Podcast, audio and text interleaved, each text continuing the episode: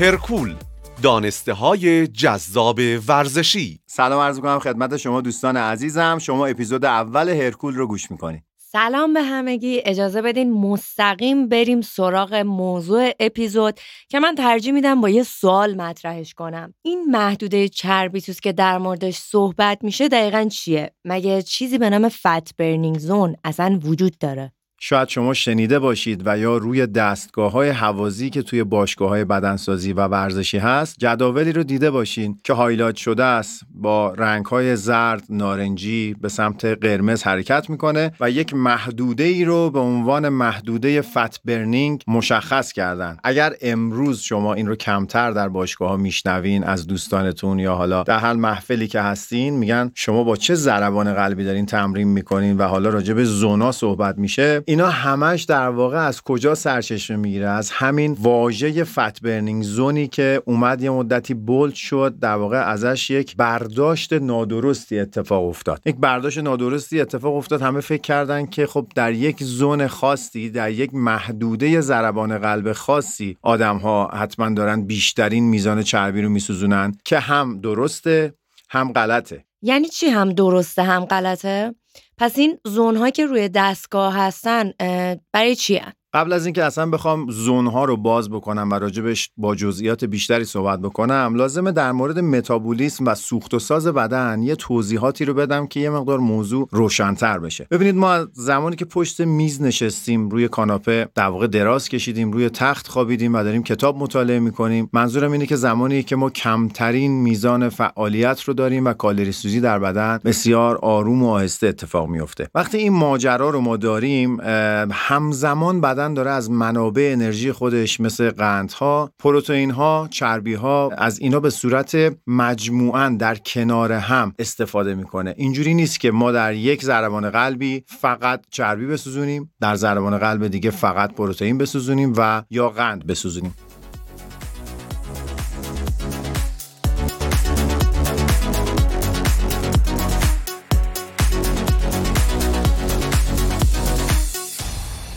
پس در هر فعالیت بدنی از هر منبع سوختی که شما در موردش حرف زدین چه سهمی استفاده میشه؟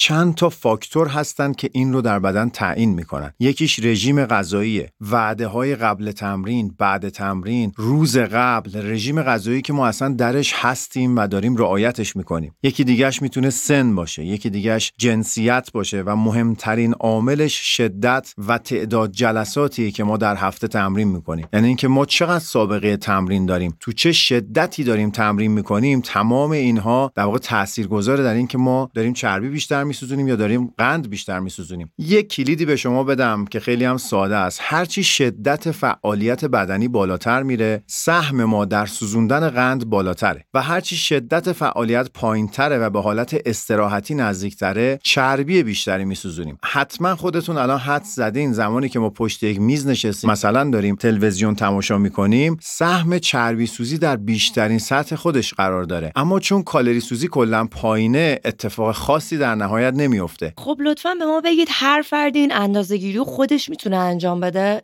اصلا چجوری میشه اندازه‌شو فهمید؟ دستگاه‌هایی داریم به نام گس آنالایزر که در واقع بر اساس بازدم ما به ما میگه که چه سوختی در بدن داره اتفاق میفته، سهم کدوم سوخت الان بیشتره و بر اون مبنا متوجه میشن که کجا و در کدوم شدت تمرین ما بیشترین میزان چربی رو میسوزونیم. یه اصطلاح در واقع خیلی معروفی وجود داره به نام ماکسیموم فت اکسیدیشن، در واقع به نام فت مکس هم معروفه. این یعنی وقتی گس آنالایزر داره کار خود رو انجام میده، اونجا به ما نشون میده که بالاترین زمانی که چربی داره تو بدن میسوزه کجاست. فرض کنید مثلا یه شدتی مثل شصت و پنج درصد از حد اکثر ضربان قلب مجاز ماست. مثلا یه نفر داره روی تردمیل با سرعت مثلا هشت میدوه، توی اون برای یک نفر میبینیم ماکسیموم سهم چربی رو داره نمایش میده. حالا اگه از اون یکم بره بالاتر، میره سهم قند بیشتر میشه. اینجاست که این مفاهیم الان باید تو ذهن شما بشینه. آها، پس اینجوری نیست که فقط چربی بسوزه یا قند بسوزه.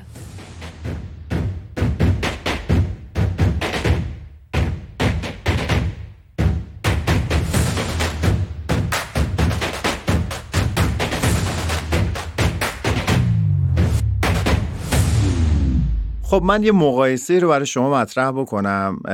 دو نوع فعالیت بدنی، یعنی در واقع بخوام دقیق بگم دو تا شدت تمرین مختلف رو میخوایم با هم مقایسه بکنیم. زمانی که ضربان قلب پنجاه درصد از حد اکثر مجازه، اومدن بررسی کردن و دیدن چهل درصد انرژی از گلیکوژن تامین شده و شصت درصد از چربی ها. حالا همینو اومدن فعالیت ها رو بردن بیست و پنج درصد افزایش شدت دادن، یعنی شد هفتاد و پنج درصد از حد اکثر ضربان قلب مجاز. در هفتاد و پنج درصد جالبه بدونین که سی و پنج درصد از انرژی از چربی ها تامین شد و شصت و پنج درصد شد سهم قندها. دقیقاً همون چیزی که من چند دقیقه پیش بهش اشاره کردم، زمانی که قند میاد بالاتر بیشتر میسوزه، یعنی شدت تمرین بالاتره. زمانی که شدت تمرین پایینتره، سهم چربی سوزی، یا بهتر و درست‌تر بگم سهمی که چربی‌ها در تولید انرژی ایفا می‌کنن بیشتره. خب ببینید خیلی راحته، با شدت تمرین اگر ما یه مقدار آشناتر بشیم متوجه میشیم که با افزایش شدت قند مصرفی بیشتر میشه. اگر من دارم تکرار می‌کنم برای اینکه برای شما مسئله جا بیفته و می‌خوام اکتفا نکنین، می‌خوام یه کلید دیگه بهتون بدم، تمریناتتون رو بر اساس شدتش نیاین بگین چون شدتش کمه فقط پس ما بریم پیاده روی کنیم، پس این بهترین چربی رو تو بدن ما میسوزونه. پس پیاده روی لزوماً چربی سوز نیست.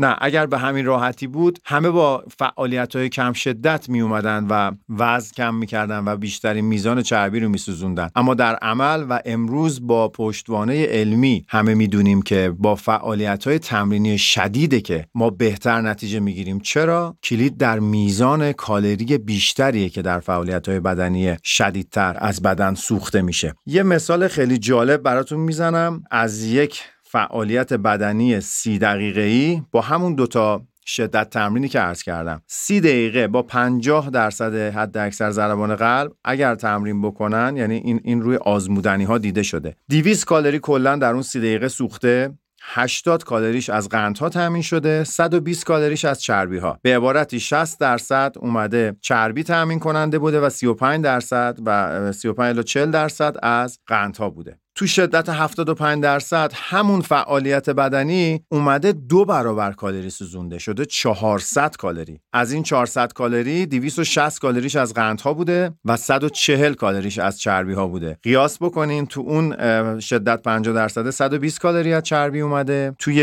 این هفتاد و پنج درصد صد و چهل کالری اومده. همین جا هم چربی بالاتر سوخته، ولی نکته مهمتر اینه که کالری دو برابر سوخته و این نکته بسیار مهمیه. خب یعنی ما فقط به این تفاوت بیست کالری باید دلخوش باشیم؟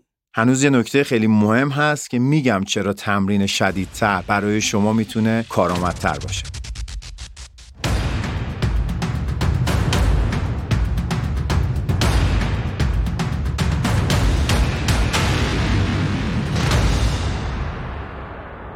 خب بعد از یک تأثیری براتون صحبت بکنم که بهش میگن اثر افتر برن. خیلی مفهوم جالبیه. اگر بخوایم ساده بهش بپردازیم باید بگیم که وقتی فعالیت بدنی خیلی شدیده، مثل دقیقاً زمانی میمونه که یهویی یه, یه دو سریع انجام میدیم، بعد که وای میستیم تا یه مدتی ما همش داریم نفس نفس میزنیم، ضربان قلبمون بالا میمونه. این داره نشون میده که بدن داره بیشتر از حد معمولش در همون زمان استراحت کالری مصرف میکنه تا برگرده به شرایط نرمال خودش. افتربرن به زبان ساده یعنی همین، یعنی وقتی فعالیت بدنی شدید رو ما انتخاب میکنیم برای فعالیت خودمون، بعدش کالری سوزیمون خیلی بالاتره. چه بسا فعالیت هایی که خودشون کوتاهن و بعدش کالری سوزی بیشتری در بدن اتفاق میفته. اگر مفهوم اچ آی آی تی به گوش شما خورده باشه که حتما خورده، که همون High Intensity Interval Training هست، میان وهله های تمرینی بسیار شدیدی رو در نظر میگیرن و بینشون یه بازه های استراحتی می زارن.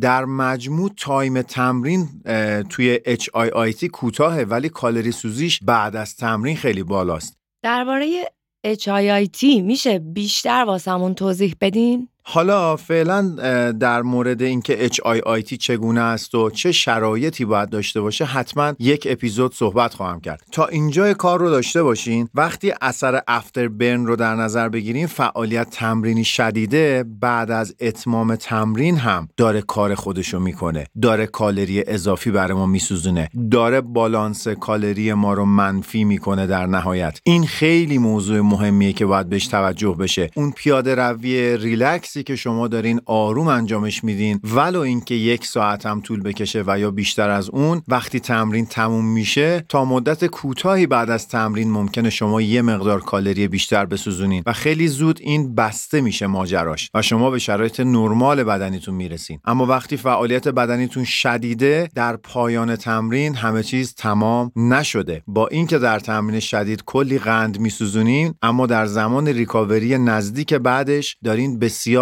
چربی میسوزونین. چرا؟ چون بدن هنوز شرایطش نرمال نشده. یه تحقیقی رو دکتر کریستوفر اسکات با دانشجوهاش انجام داده، خیلی جذابه، اگر که بشنویدش متوجه میشین. دو تا گروه رو تشکیل دادن، یه گروه دوچرخه سواری میکردن، فعالیتشون سه و نیم دقیقه بود با یک شدت یک نواخت. گروه دوم دونده هایی بودن که اومدن سه تا ست پونزده ثانیه‌ای استارت سرعتی زدن. پس تفاوتش رو میبینین، در گروه اول دوچرخه سوارا سه و نیم دقیقه به صورت یک نواخت با یک شدت پایین رکاب زدن و در گروه دوم دونده ها اومدن توی سه تا ست پونزده ثانیه‌ای که مجموعش میشد چهل و پنج ثانیه با همه توانشون دویدن. نکته خیلی جالب اینه، در وهله تمرین گروه دوچرخه یا همون گروه اول بیست و نه کالری سوزوندن و گروه دوم فقط چهار کالری.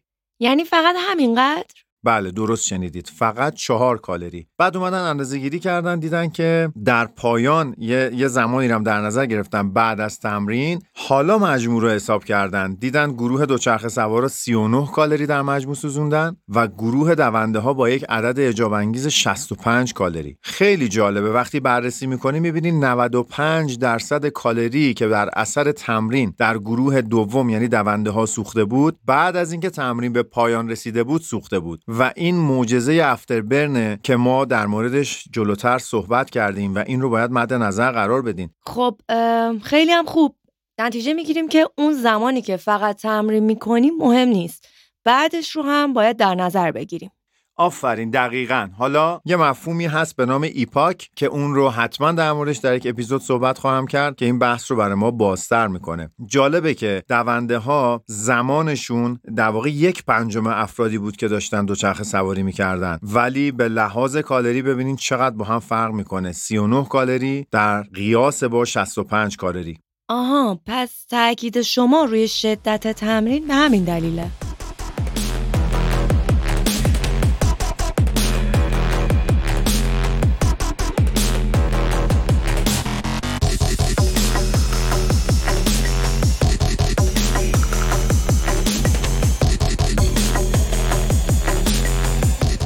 در نتیجه بازی با شدت تمرین ما رو به چربی سوزی میرسونه؟ اگر قرار هست که کاهش وزن داشته باشین، میخواین چربی‌های اضافه بدنتون رو بسوزونین، الان بحث اینه که کالری منفی، یعنی بالانس کالری منفی باید ایجاد بشه. یعنی ما باید در طول بیست و چهار ساعت بیشتر از آن چیزی که غذا میخوریم کالری بسوزونیم. حالا یا میتونیم به صورت محدود کردن رژیم غذایی دریافت کالری باشه، یا به صورت افزایش فعالیت بدنی، یا ترکیبی از این دو. با اینها بریم سراغ چربی سوزوندن. دنبال این نباشیم که یک ضربان قلب خاصی وجود داره که ما در اون بیشترین میزان چربی رو میسوزونیم. همونجوری که توضیح دادم همچین چیزی وجود نداره، فقط ممکنه در شدت‌های پایین‌تر چربی بیشتری از بدن استفاده بشه که مقدارش بسیار محدوده و ما اصلا نباید به اون اکتفا بکنیم. این فت برنینگ زون ها ما رو میبرن، اگر قرار باشه اینها رو الگو قرار بدیم، ما رو میبرن به سمت فعالیت‌های کم شدت. اصلا دیگه مفهوم تمرین پرشدت از بین میره. خب فعالیت کم شدت رو کلاً بذاریم کنار؟ نه، اصلا اینجوری نیست. تمرینات کم شدت جایگاه خودشونو دارن، مثلا در ریکاوری های فعال به ما کمک میکنن. مثلا اگر بریم روی پریودیزیشن یا زمانبندی تمرینات بخوایم صحبت و بحث بکنیم، یه زمانی هست که ما از فعالیت های طولانی یک نواخت تداومی در هوازی استفاده میکنیم که یک بیس خوب قلبی عروقی بسازیم. اینها میخوام بگم هر کدوم جایگاه خودشو داره، فقط فریب واژه‌هایی مثل فت برنینگ زون و این ماجراها رو نخوریم تا ایشالله در اپیزود دوم بتونیم در خدمت شما باشیم. خیلی متشکرم که گوش دادین به اپیزود اول هرکول. امیدوارم که نظر شما رو جلب کرده باشه. خیلی محبت میکنین که برای ما کامنت بذارین، با ما در ارتباط باشین و ما بدونیم که برای شما چه محتوایی رو بتونیم تولید بکنیم که براتون جذابتر هست. تا اپیزود بعدی، همه شما عزیزان رو به خدای بزرگ میسپارم. آهنگساز شورا کریمی. لوگو علیرضا جعفری. کارگردان محمدرضا محمدی. محقق و مجری فرشید نزاکتی با همراهی مریم بهلول. مشاور رسانه‌ای سید دانیال معین آلداود.